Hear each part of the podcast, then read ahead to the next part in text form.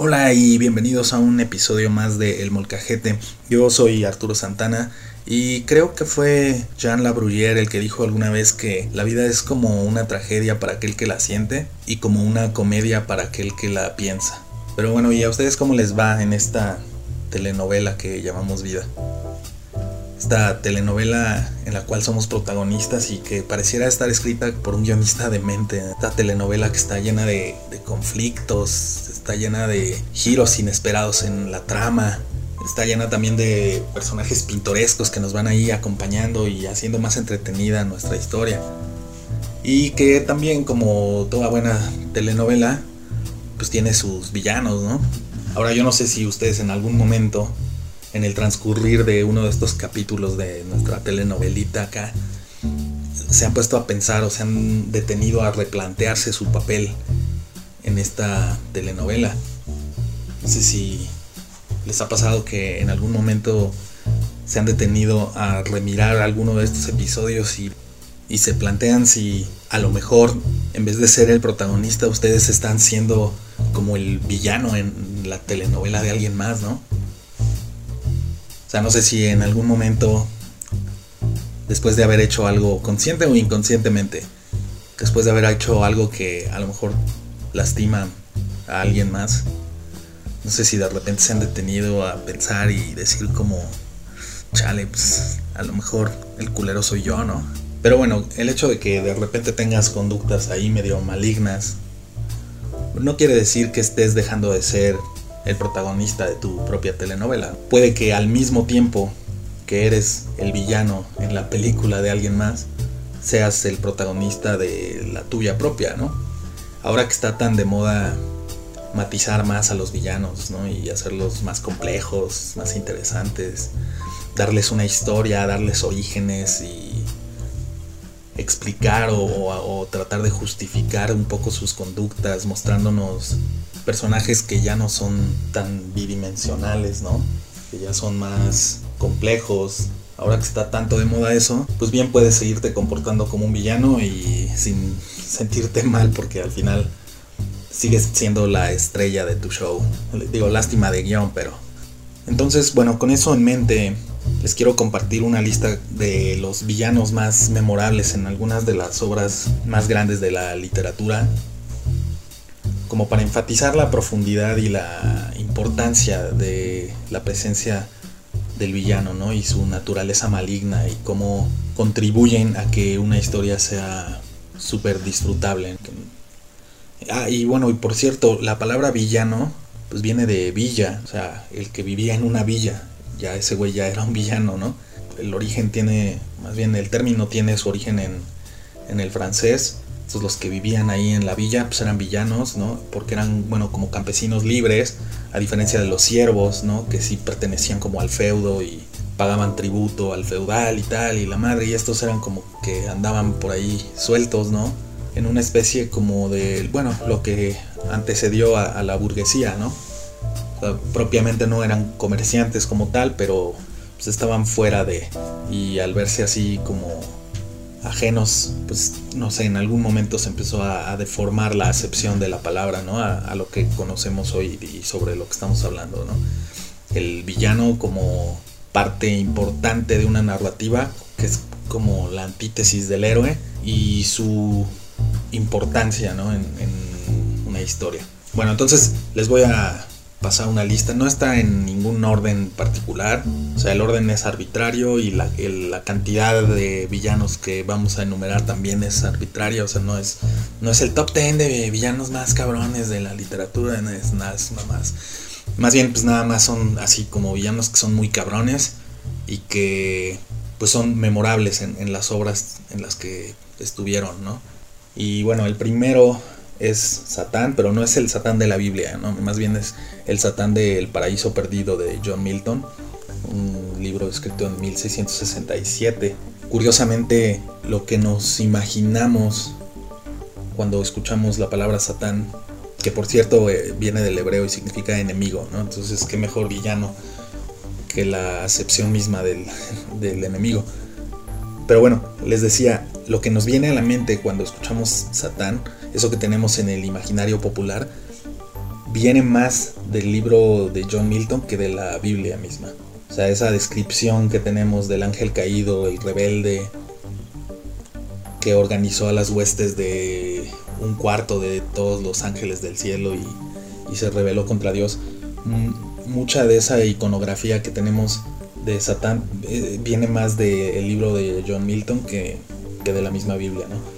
Si no lo han leído, es muy recomendable que lo lean y, se van a dar cuenta de lo que les estoy diciendo, ¿no? Esa figura que tenemos tan presente, pues tiene sus orígenes en este libro.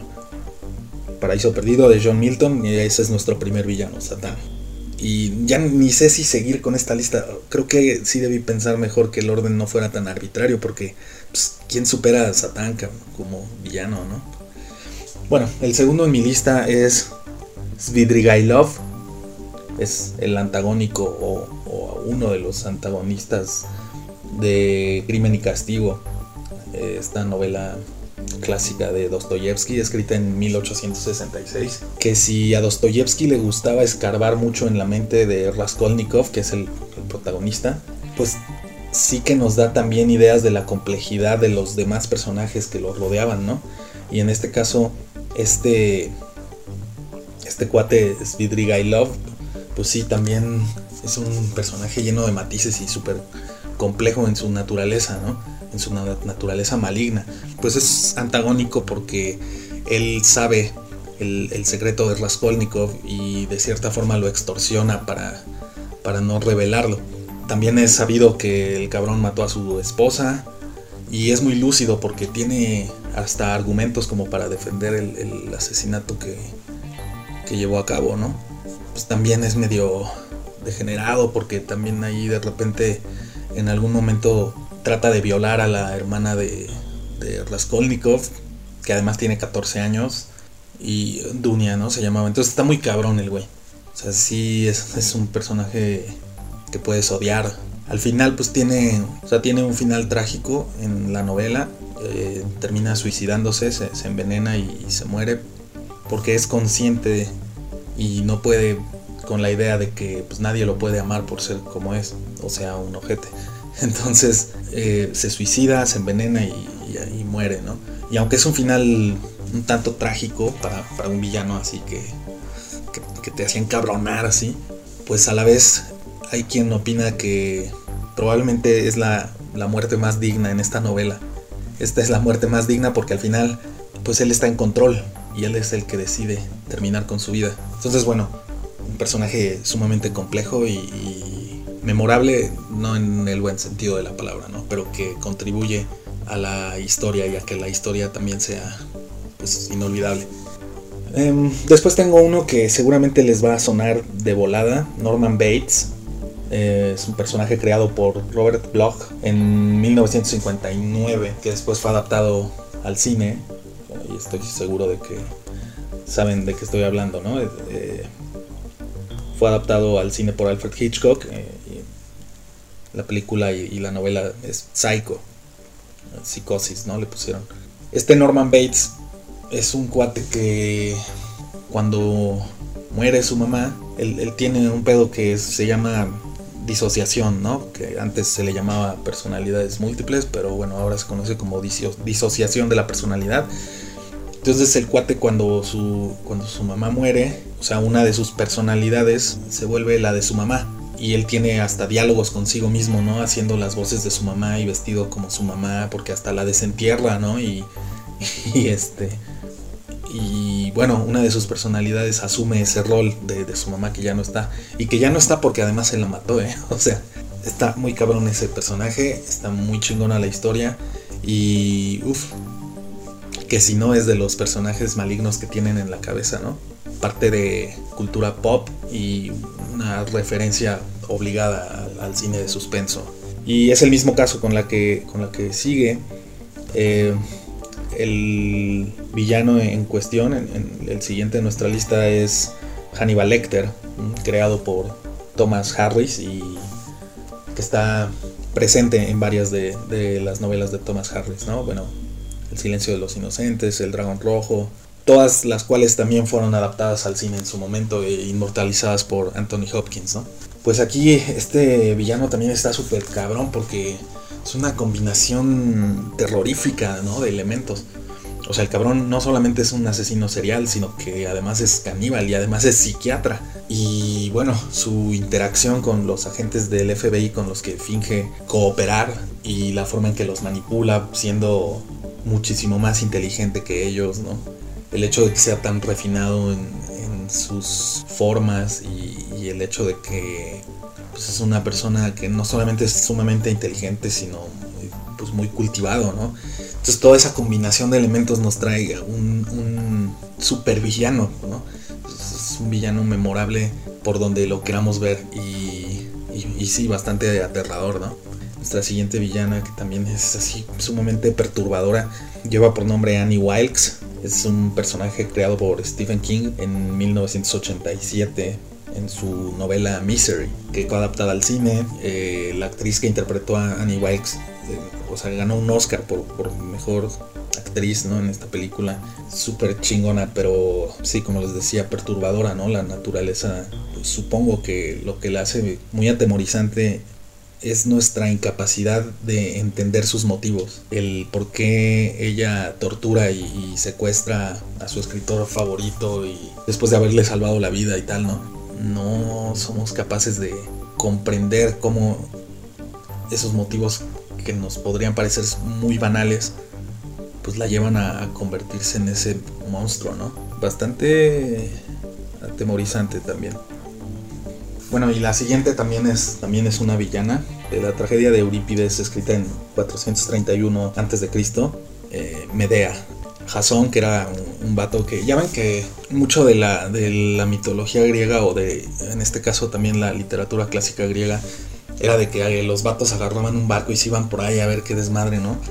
Entonces, este, bueno, en este caso es Jasón, que se junta con otros valedores y estaban buscando el vellocino de oro en, un país muy alejado de Grecia, ¿no? Que era la Cólquida esa madre. Y estos cabrones llegan ahí y este, el Jasón se enamora de la hija del rey de esa madre, que será Medea, ¿no?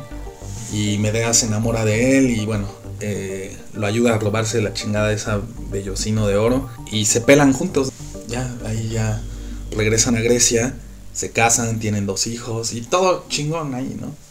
Pero entonces el Jasón que por lo visto como que le gustaban las princesas, ¿no? Porque pues ya habían regresado, estaban, bueno, ya estaban en Corinto, ya, se habían establecido ahí. Y Jasón se enamora de pues, la hija del rey de Corinto, que se llamaba Creonte, el vato, ¿eh? la hija, no sé cómo se llamaba, pero el, rey Creonte pues, tenía una hija ahí. Y entonces pinche Jasón la vio más joven, más buenona y así. Y, y pues pretende dejar a, Medea con todo y sus dos bodoques que ya tenían. Entonces esta canija pues se pone bien loca y con justa razón, ¿no? Pues el cabrón le está dejando por una más joven y sin hijos, ¿no? Y entonces, eh, pues va y mata a su rival con un pinche vestido envenenado, no sé qué. Va y mata al papá del, o sea, al rey, ¿no? Al, papá de la chava esta. Después va y acuchilla a sus dos hijos enfrente del pinche jazón, ¿no? Entonces, bueno, también está muy cabrón y está muy brutal y bueno, por eso es parte de, que bueno, en tragedias griegas pasa esto, pasaba como cada tercer día, pero de todos modos por eso Medea está aquí, tiene su lugar en esta listilla, porque está muy cabrón ese pedo. Y por eso aguas, aguas con ponerle el cuerno a sus viejas, cabrón. No me los vayan a medear. Bueno, y ya en un, un ejemplo como más contemporáneo de un libro de Steve Larson, creo que es como del 2003, por ahí así chica del tatuaje de dragón, ¿no? En este caso el villano, uno de los villanos, ¿no? Porque también está súper pinche trágica esa madre. Eh, uno de los villanos es Nils Björkman, que bueno, como esta chica Salander es, es eh, huérfana, le dan así como una pensión o algo, ¿no? O sea, tiene un tutor que eh, cada mes o algo así, pues le daba una lanita y no sé qué. Y el cuate se enferma y entonces le cambian de tutor y le ponen a este pendejo del Nils Björkman, ¿no? Que el cabrón pues le, le condicionaba la lanita que le tenía que dar eh, a cambio de favores sexuales y por no decir que la violaba cada tercer día, ¿no?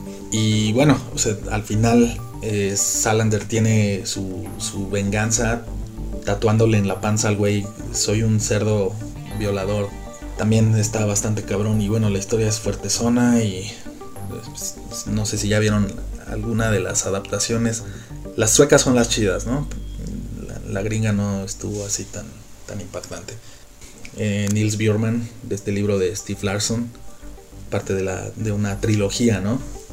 Y bueno, este aparece en, La chica del tatuaje de dragón. Mm, después tendríamos uno que es súper interesante por la forma como interactúa con el héroe, ¿no? En este caso es el profesor Moriarty, eh, como aparece en la novela de Sir Arthur Conan Doyle, El problema final, escrita en 1893. Este vato es, el enemigo, el némesis de, Sherlock Holmes y en alguna ocasión el mismo Sherlock Holmes lo describe como la personificación del crimen mismo. Es interesante cómo los personajes interactúan porque el profesor Moriarty tiene las mismas capacidades intelectuales, ¿no? O sea, es súper inteligente igual que Sherlock Holmes, probablemente hasta más. Entonces, si bien aquí las, tal vez los motivos del villano sean pues, transparentes, más bien lo interesante es ver cómo ambos interactúan, ¿no? Y el, hasta el respeto que se tienen porque pues conocen la capacidad intelectual del otro. Entonces está, está muy chingón también ahí ver cómo interactúan. Y tal vez no es así como que el villano tan sangriento como los otros que hemos platicado en esta lista, pero es un buen ejemplo de lo bien logrado que puede estar o la profundidad a la que puede llegar un personaje antagónico también. Y bueno, ese es el último de la lista que quise compartir hoy con ustedes. ¿Qué les pareció? ¿Crees que hay algún villano que debía haber incluido? ¿Cuál es tu favorito y por qué? Cuéntanos en nuestra página de Facebook. Como siempre dejaré el link en la descripción de este audio. Oigan, y bueno, hablando de descripciones deshonestas y un poco ambiguas y, vagas, resulta que últimamente he estado escuchando esta propuesta que me parece muy sana además, muy buena una propuesta que se está haciendo para que todos los productores de comida empaquetada tengan etiquetados claros en sus productos. Es decir, que sepamos exactamente qué es lo que estamos consumiendo. Porque es un asunto sumamente delicado. Finalmente nos estamos alimentando de lo que compramos de ellos y que en los ingredientes listados pues no siempre está como muy claro, ¿no? Y, y ojalá que esto que estoy diciendo sea algo que está a punto de terminar y alguien en el futuro lo escuche y le suene súper arcaico y, hasta de risa, ¿no? Porque la situación en este momento es que consumimos productos empaquetados que no sabemos realmente qué es lo que estamos comiendo y es un poco escalofriante, ¿no? O sea, uno puede ir y comprar inocentemente un paquete de salchichas y que presumiblemente son salchichas de pavo porque además ahí lo ponen, ¿no? Así con letras bien grandotas. Salchicha de pavo. O jamón de pavo, lo que sea, ¿no? Eh, muchos de estos embutidos. Y si echamos un vistazo con, un poco más de curiosidad a los ingredientes, que siempre están en unas letras así chiquitititas, así en el empaque, eh, simplemente dice, para empezar nos encontramos con cosas que no sé qué diablos sean, pero así fécula de maíz, ¿no?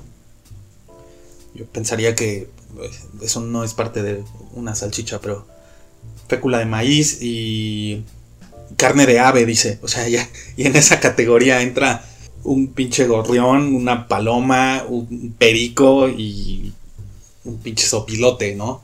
No nos queda más que sentirnos un poco engañados, ¿no? Y la verdad es que pues está jodido que hasta este momento el etiquetado pueda ser así de ambiguo, ¿no? Que simplemente diga carne, carne de ave.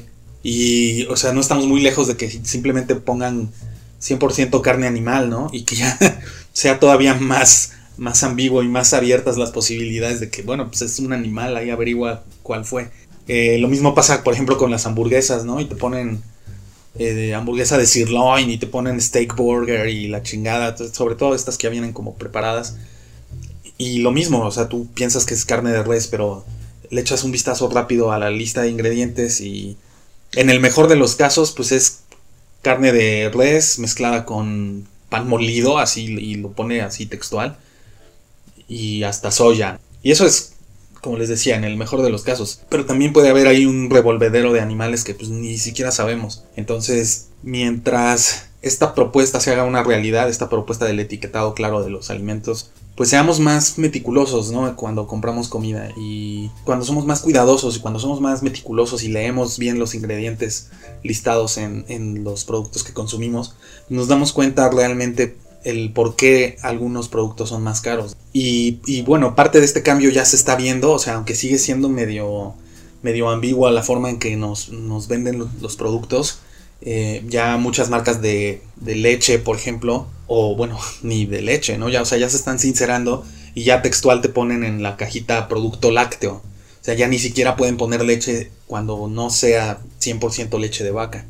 Entonces, si en algún momento del proceso de elaboración de ese producto lo rebajaron con agua o con grasas vegetales que ahí le ponen, así ponen en los ingredientes de las disque leches o laches, ¿no? Mientras el etiquetado todavía no sea del todo claro, bueno, estas marcas al menos pues ya se ven obligadas a, tener prohibido el, el, decir que abiertamente es leche cuando pues no lo es.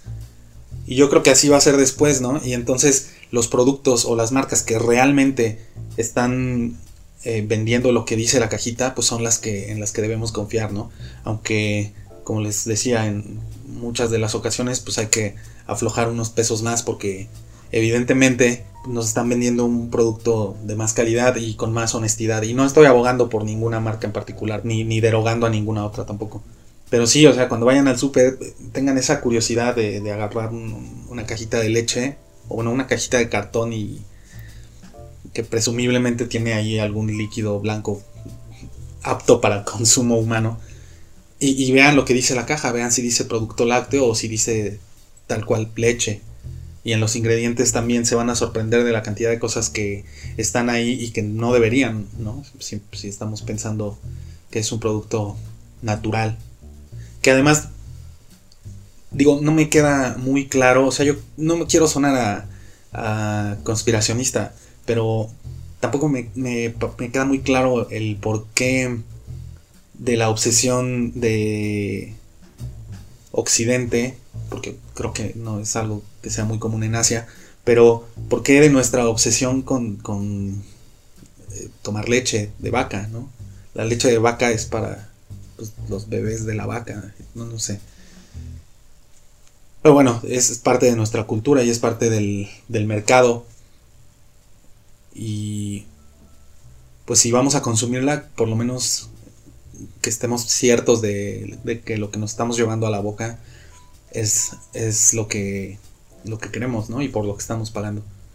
Todo esto sin hablar de la cantidad de químicos y, y conservadores que tienen todos estos productos. Que les mencionaría algunos, pero la verdad es que no los puedo ni leer, entonces pero bueno, ya saben, ¿no? Y a lo mejor de los más famosos el benzoato de sodio y cosas así que son...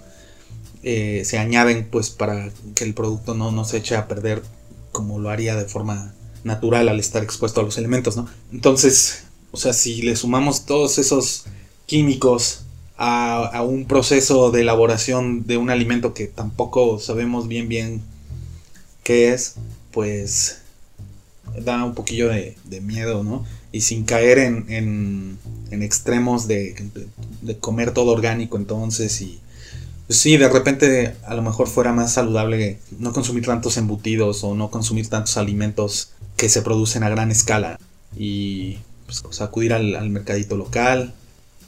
es súper fácil ir al mercado de tu colonia y comprar ahí tus verduritas. Atrás quedaron esos días, pero yo creo que todavía hay algunos lugares en los que Todavía pasa el lechero en su bici, ¿no? Acá con sus, con sus botes de, leche y, su medida, ¿no? Así de al litro en, ya sabes, como esos de aluminio, ¿no? Que ahí le medía y órale. Y ya nomás bien hervida y órale, va para adentro. O, o de plano así bronca, ¿no? Que hasta dicen algunos que pues es la que tiene ahora sí que la vitamina. Bueno, pero no, no, no les recomiendo eso. Si lo van a consumir así, este, hiérvanla que al rato les vaya a dar un pinche chorrillo y van a decir que por andar oyendo estas pendejadas. Oigan, y hablando de gente sin escrúpulos que nos miente para vendernos chingaderas, lo hay también en otros productos, ¿no? No solamente los alimentos, que bueno, es lo más preocupante y lo más grave, porque finalmente pues, es para consumo humano. Pero bueno, sí, algunos otros productos que nos engañan con pseudociencia y que nos quieren ver la cara de pendejos para vendernos pues, tonterías, ¿no? Que aquí convendría también, por ejemplo, mencionar a los detergentes, por ejemplo. Ponernos a revisar de qué están hechos y la verdad es que veríamos que todos de la marca que sea, pues es prácticamente lo mismo, están hechos de los mismos químicos, ¿no? Y cambiará el olorcito o así, el tipo de aromatizante que le ponen a uno o a otro, pero yo creo que básicamente es lo mismo. Pero nos engañan con esta pseudociencia así de que, que ahora incluye partículas de poder, ¿no? Y, y, con átomos que absorben la mugre y la pelean desde adentro. Y así, mamadas así, ¿no? Ese tipo de ondas que suenan como a ciencia, pero que no son ciencia. Y en esta categoría también los cosméticos, ¿no? O las cremas cantidad, ¿no? O, rejuvenecedoras, o no sé cómo chingados se les diga, pero que tienen extracto de veneno de víbora y que con eso se te pone tiesa, bueno, la, piel, ¿no? Y que, eh, bueno, no tiesa, pero es como si fuera eh, algo parecido al Botox, ¿no? Que estira la piel y la pone así rígida, no sé cómo, no sé cuál es el término, pero bueno, todas las, las cremas antiarrugas, los cosméticos y todas estas madres que nos venden como, como si fueran productos avalados por un laboratorio así científico, ¿no? Y con pruebas de lo que están diciendo, pero la verdad es que ponen a un güey ahí en bata. O sea, obviamente sí hay ingenieros químicos o qué sé yo que están ahí diseñando estos productos, pero todas esas propiedades casi mágicas que nos, ofrecen, pues no, no están avaladas por, por ningún estudio serio. Entonces el que un güey con bata te diga que porque tiene pinche veneno de víbora ya es, se te van a quitar las arrugas y te vas a ver como hace 30 años, pues no mames. Y así nos engañan con muchas cosas, ¿no? Eh, la pseudociencia. Y bueno, hay un montón de cosas que podrían encasillarse dentro de esta categoría, ¿no? Pseudociencia o ciencia engañosa. Este término que se refiere a todo lo que nos intentan vender como ciencia, pero pues que no lo es. O sea, me refiero a idiosincrasias, teorías, pues sin fundamentos científicos verdaderos, ¿no? recordemos que para que algo sea avalado por, la ciencia, tiene que ser comprobable, o sea, tiene que provenir de una observación, se, eh, especula o se genera una hipótesis, se lleva a la comprobación en ambientes controlados y además eh, si resulta que teníamos razón, bueno, se publican los resultados para que cualquiera tenga alcance y cualquiera intente repetir los mismos resultados bajo las mismas condiciones, ¿no? Y si se da el caso, pues ya puede ser aprobado, ¿no? O sea, el hecho es que tiene que ser comprobable y para eso pues tienes que seguir el método científico, ¿no? Una serie de pasos que determinan si lo que estás diciendo es verdad o, simplemente charlatanerías. Y, hay un montón de cosas, un montón de chingaderas que nos pueden vender como ciencia y que no lo es, ¿no? Y algunas cosas más arraigadas en nuestra cultura que otras. O sea, algunas que realmente sí pensaríamos que pues, eh, tienen algún fundamento teórico, ¿no? Entre otras cosas podríamos hablar, por ejemplo, de la homeopatía, de esta onda de, curar con chochitos y placebos, pero igual en un ambiente no controlado y sin medir. Esa idea de que una sustancia que te hace sentir síntomas o una sustancia que hace que una persona sienta los síntomas de una enfermedad en una persona sana, esa misma sustancia puede curar a, una persona que presenta dichos síntomas, es pura palabrería, pero pues no, no se puede comprobar. Y, bueno, y también eh, los quiroprácticos entran en este ramo, ¿eh? Y son cosas pues muy presentes, como les comentaba, muy parte de nuestro día a día. O sea, no es tampoco algo que tan a primera vista nos brinque como fraudulento o falso. No está avalado por la, por la medicina moderna, ¿no? Todas esas prácticas pues no, los resultados son más que nada empíricos y dependerán de cada, cada situación porque los resultados no son predecibles. Aquí también entraría la, la medicina tradicional china, por ejemplo, la acupuntura, ¿no? Esta, esta, práctica de con agujas casi mágica, ¿no? Que te puede desde curar el cáncer hasta eh, hacer que bajes de peso, ¿no? O sea, ¿cómo es que eso está conectado? No lo sé. Eh, algunas pues ya obviamente han caído incluso en el desuso, ¿no? Se ha comprobado que no, no, se, no se adhieren al método científico y se han desechado, como la frenología, por ejemplo, ¿no? Que era esa, eh, esa teoría que trataba de entender los distintos frenotipos humanos a través de de la forma del cráneo, ¿no? O del, sí, la morfología del cráneo determinaba el tipo de personalidad de, alguien, ¿no? Pues, es completamente invisible para nosotros, pero durante mucho tiempo pues, se, practicó como algo serio, ¿no? Pero hay otras ondas que sí ya son pura mamada, ¿no? Eh, por ejemplo, la criptozoología. Y suena acá chingón, ¿no? dices, ah, no, yo quiero ser criptozoólogo. Que es el estudio de todas estas criaturas casi míticas y que son parte pues más como del folclore que, que de estudios científicos serios, ¿no? El monstruo del lago Ness, el Pogo, en, que es el equivalente pero canadiense del, del Nessie, el Yeti o el abominable hombre de las nieves, pie grande, el chupacabras, todas esas mamadas pues, que carecen de, de, todo fundamento y que hay gente que pues, no solo cree que son reales, sino que predica o presume eh, ser un estudioso de, esa ciencia, así entre comillas. La criptozoología, ¿no? Em, la criptoarqueología también, ¿no? El, pretender que existen ruinas de la Antártida y andar buscando ahí entre, entre ruinas históricas, tratar de, de ligarlo con lo que claramente es parte de una leyenda solamente. O sea, el que lo haya escrito o descrito Platón, no, no nos lo tenemos que tomar como verdad, ¿no? O sea, estaba hablando de una analogía de una ciudad perfecta. Y bueno, pues aquí entra de todo, ¿no? Todo, parapsicología, psicoquinesis, eh, la telepatía, los ovnis, toda esa falsa ciencia que pues podría, o sea, está interesantón como para decir, a ver qué dice este pinche loco, ¿no? Y ya vemos al Maussan ahí un rato y pues nos da un poco de risa y tal. Pero fíjense el poder que tiene esta falsa ciencia, ¿no? Que es más atractiva que la, que la verdadera ciencia, porque estamos más ocupados viendo civilizaciones alienígenas de la prehistoria en History Channel, o ni sé cómo se llama el programa, ¿no? De, Ancient Aliens, esa madre, que viendo documentales de, ciencia de a.